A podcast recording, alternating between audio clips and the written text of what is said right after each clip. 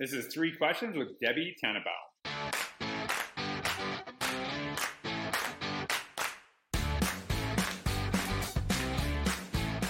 All right, Debbie, I was practicing your name. Did I, did I get it right? Tannenbaum. It's it. Yeah. Tannenbaum. Okay, I got it. So Tannenbaum. Debbie, De- Debbie, uh, okay. Deb- say it again. I, I want to say it right. Tannenbaum. Tannenbaum. Yeah, there you go. Maybe I'm hearing in Canadian. I don't know. Maybe that's.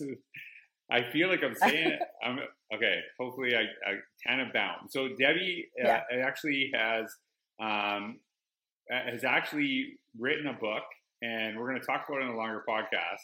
But it's called Transform Techy Notes to Make Learning Sticky. I love that name, and I, I love the Thank idea you. of like sticky ideas. So um, we're going to talk about that soon. But before we get into that, uh, Debbie is from Virginia, and uh, I, I know just having a little brief conversation with you before the podcast. I know um, you and I have a, a pretty uh, similar vision of how we see learning, and you know, really trying to make opportunities open up not only for kids but our staff too, and kind of seeing the possibilities, and you know, really working side by side with our colleagues. And uh, I really appreciate that about what you're sharing and, and just what we were talking about.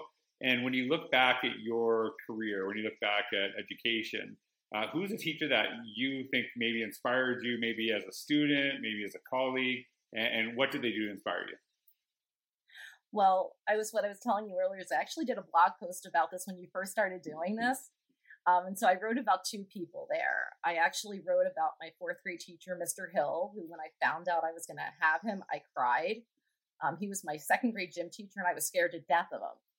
And turns out he was one of the best things that ever happened to me. He got me from just being an okay student to really pushing myself and really trying harder and really, you know, made me into an excellent student. And so he was the first one who came to mind. And then the second one is my um, French teacher from high school, um, Madame Gable. And I was a really shy kid growing up, Mhm. and I didn't like to talk in class. And I went up to her and I was like, Why am I not doing well in your class? And she's like, Because you're not talking. And she really helped me to Hmm. get over being shy and to take more risks. And I ended up going to college to be an elementary school French teacher in a lot of ways because of her Wow. didn't end up being an elementary school French teacher, Right. but that was the original plan. But she, they were both awesome educators who I have to be honest, really pushed me out of my comfort zone, and I was better for it. And, and that's and I, I and I love that because sometimes I think uh, we can easily like validate the teachers that just kind of let us be as we are when we come in there. And I've really been thinking about this a lot. The idea of like, do we do we actually put people in a position where they leave better after us, where um, they they don't need us after the fact, right? Because I think sometimes Mhm. uh, it's easy that we can create a dependence. And I think I, I see that sometimes in adults too, right? Where you're watching the same person over and over again and just saying like, hey, it's okay, it's just okay to do that. And I understand that, just having empathy, but also like, does do we surround ourselves with people that actually make us better? And that's that's really awesome uh, to hear that from both your teachers. I actually, it's funny that you said Mr. Hill because I was. Uh, one of my favorite teachers ever. His name was Mr. Hill, and uh, he was my he was my grade A teacher. And I remember this actually very vividly. He, uh, him, and I, I. This is like made this connection, right? I love basketball. Everyone knows this about me. That to the podcast. Mhm. Uh, he loved basketball. He was a big Seattle SuperSonics fan, which doesn't even exist anymore. And I was a big Lakers fan. And uh, we had a bet on who would win a basketball series.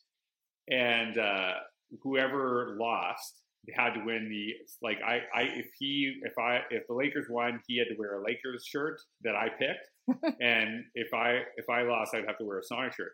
Well, we the Lakers won because they always win, and uh, except for this year, and it was like a super hot day. I'm doing you know Celsius. I don't know what it is in Fahrenheit. I'm guessing it's like 110. It's probably about 35 degrees Celsius, and I gave him this gigantic like wool Laker sweater. So not only did he wear this, he was like dying of heat. And it's just something I remember all the time, right? And it's just like those little moments that you have. And uh, I actually still connect with him to this day. And he, you know, he was there when my father passed away. He's, you know, really a pillar in the community. So uh, I love hearing that. So like shout out to those teachers and, you know, and Mr. Hills of our lives. So, all right. Okay. So, you know, uh, administrators, right? And I know uh, the same thing that you said about your teachers. I I always dreamed to work, and like the best administrators I've ever had did the same thing that your teachers did. uh, for you. They pushed me to become better. They were people that I know um, challenge me, but also always have my back. And I think that's something that is really important because I think sometimes we can challenge people, but if we don't know they have our back, and we're like a little bit reluctant. So when you think of your career, and uh, you know maybe as a kid, maybe as a, an adult, who's an administrator that's, that sticks out to you and why?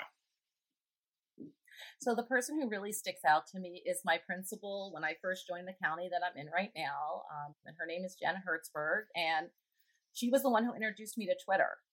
Um, I'm I've done my master's in technology back in 2002, and I had always done stuff with technology, but I I thought Twitter was mm-hmm. just for celebrities. And to be honest, when she first told us that we were gonna you know have you know a hashtag and this right. and that, I kind of thought it was a little crazy. Right. But she got us on Twitter and our school on Twitter. We started following each other.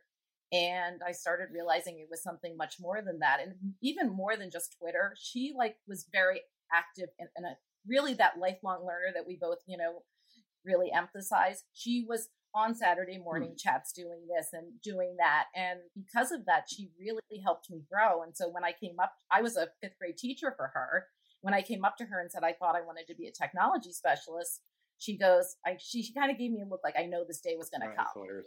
Um, but she did everything in her power, even though she was knowing that she was losing a teacher because she knew that's what I was hmm. really meant to be. And, you know, she helped me with cover letters and resumes. And she was just such an amazing support, even though she knew it was, you know, to her, I guess, to her own detriment right. in a lot of ways. Um, and just such a phenomenal person. And it was funny because when I, you know, told her I was writing the book, and I said, you know, I said, is it okay if I mention you in there? And she's like, of course, right. you know, and it's just, it's been a really wonderful relationship. And I'm really glad that she was the, that that's where I ended up when I joined my county because without her, my life would be 100% different. It's interesting the the congruency between the stories, right? You had teachers who pushed you to you maybe things that you weren't comfortable with, and then you have an administrator yeah. who does the same thing, and then you basically share how you've come out better because of that.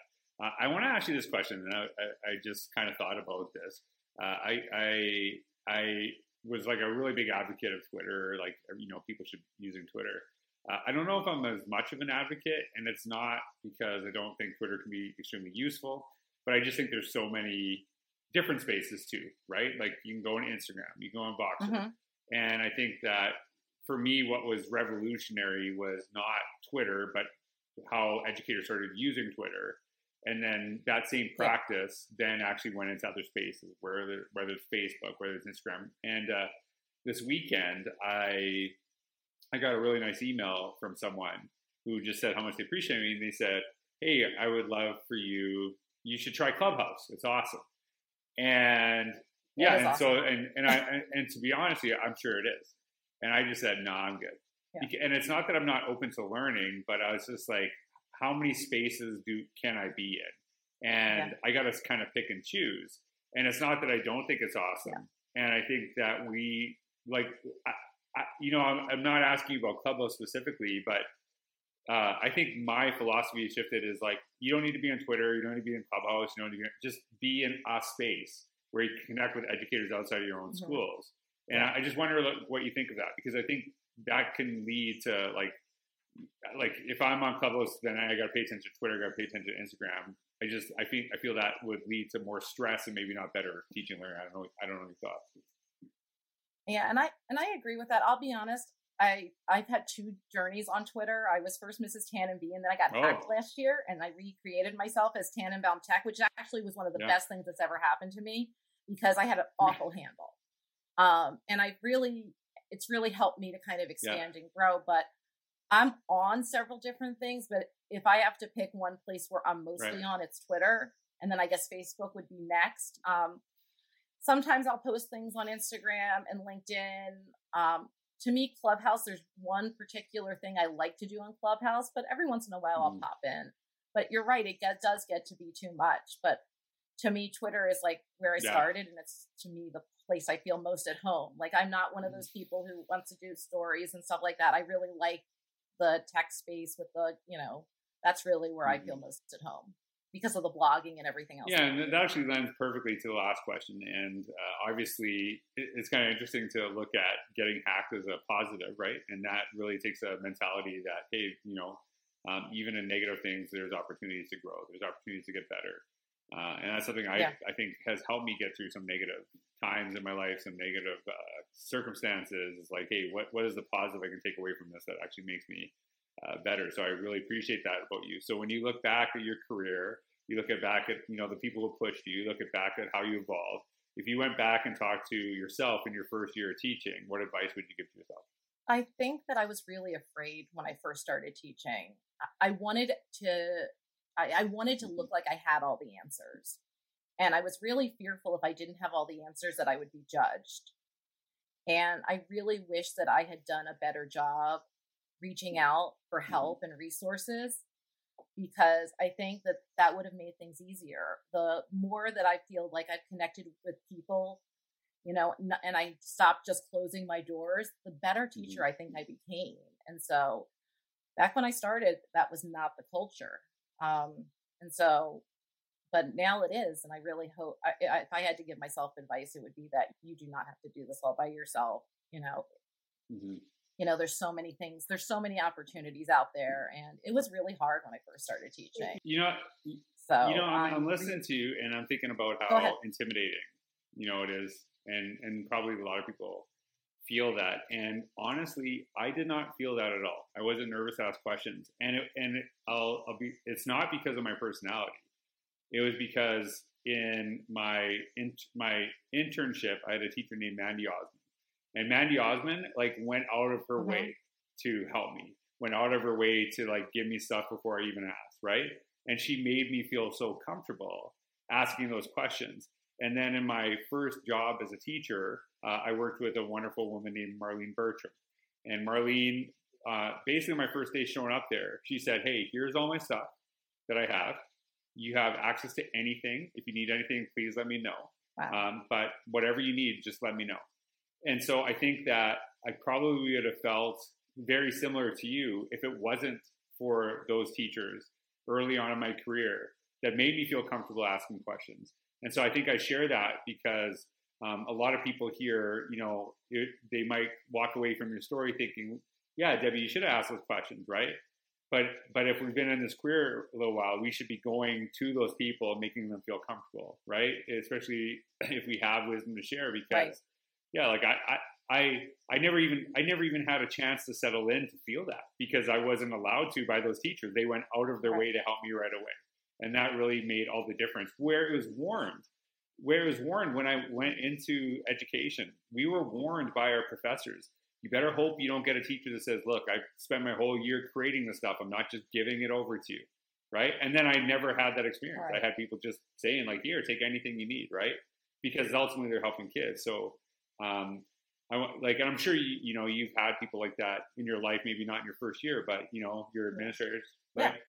Yeah, and I think that my first my first two schools that I were at, the administrators and the staff definitely saw yeah. had different ways of seeing things. And so, you know, sometimes when you're in mm. that kind of situation, yeah. you want to stay under the yeah. radar because you're not sure who to go to because right. of well, that environment. And hopefully, you know, as uh, people are listening and, and hearing kind of like how those people have supported you, how they made you better, um, we we look at uh, how can we help others that are maybe newer to the career, maybe struggling, and I, I really appreciate you sharing those things because I know um, hopefully that inspires someone to help someone newer in a profession, newer to the school, because I know I've been blessed to have that. So, Debbie, thank you so much uh, for being on the podcast. I look forward to uh, discussing more with you, and uh, you'll see a, uh, anyone that's listening uh, or watching. Just check out the links because you're going to see uh, a link to Debbie's book.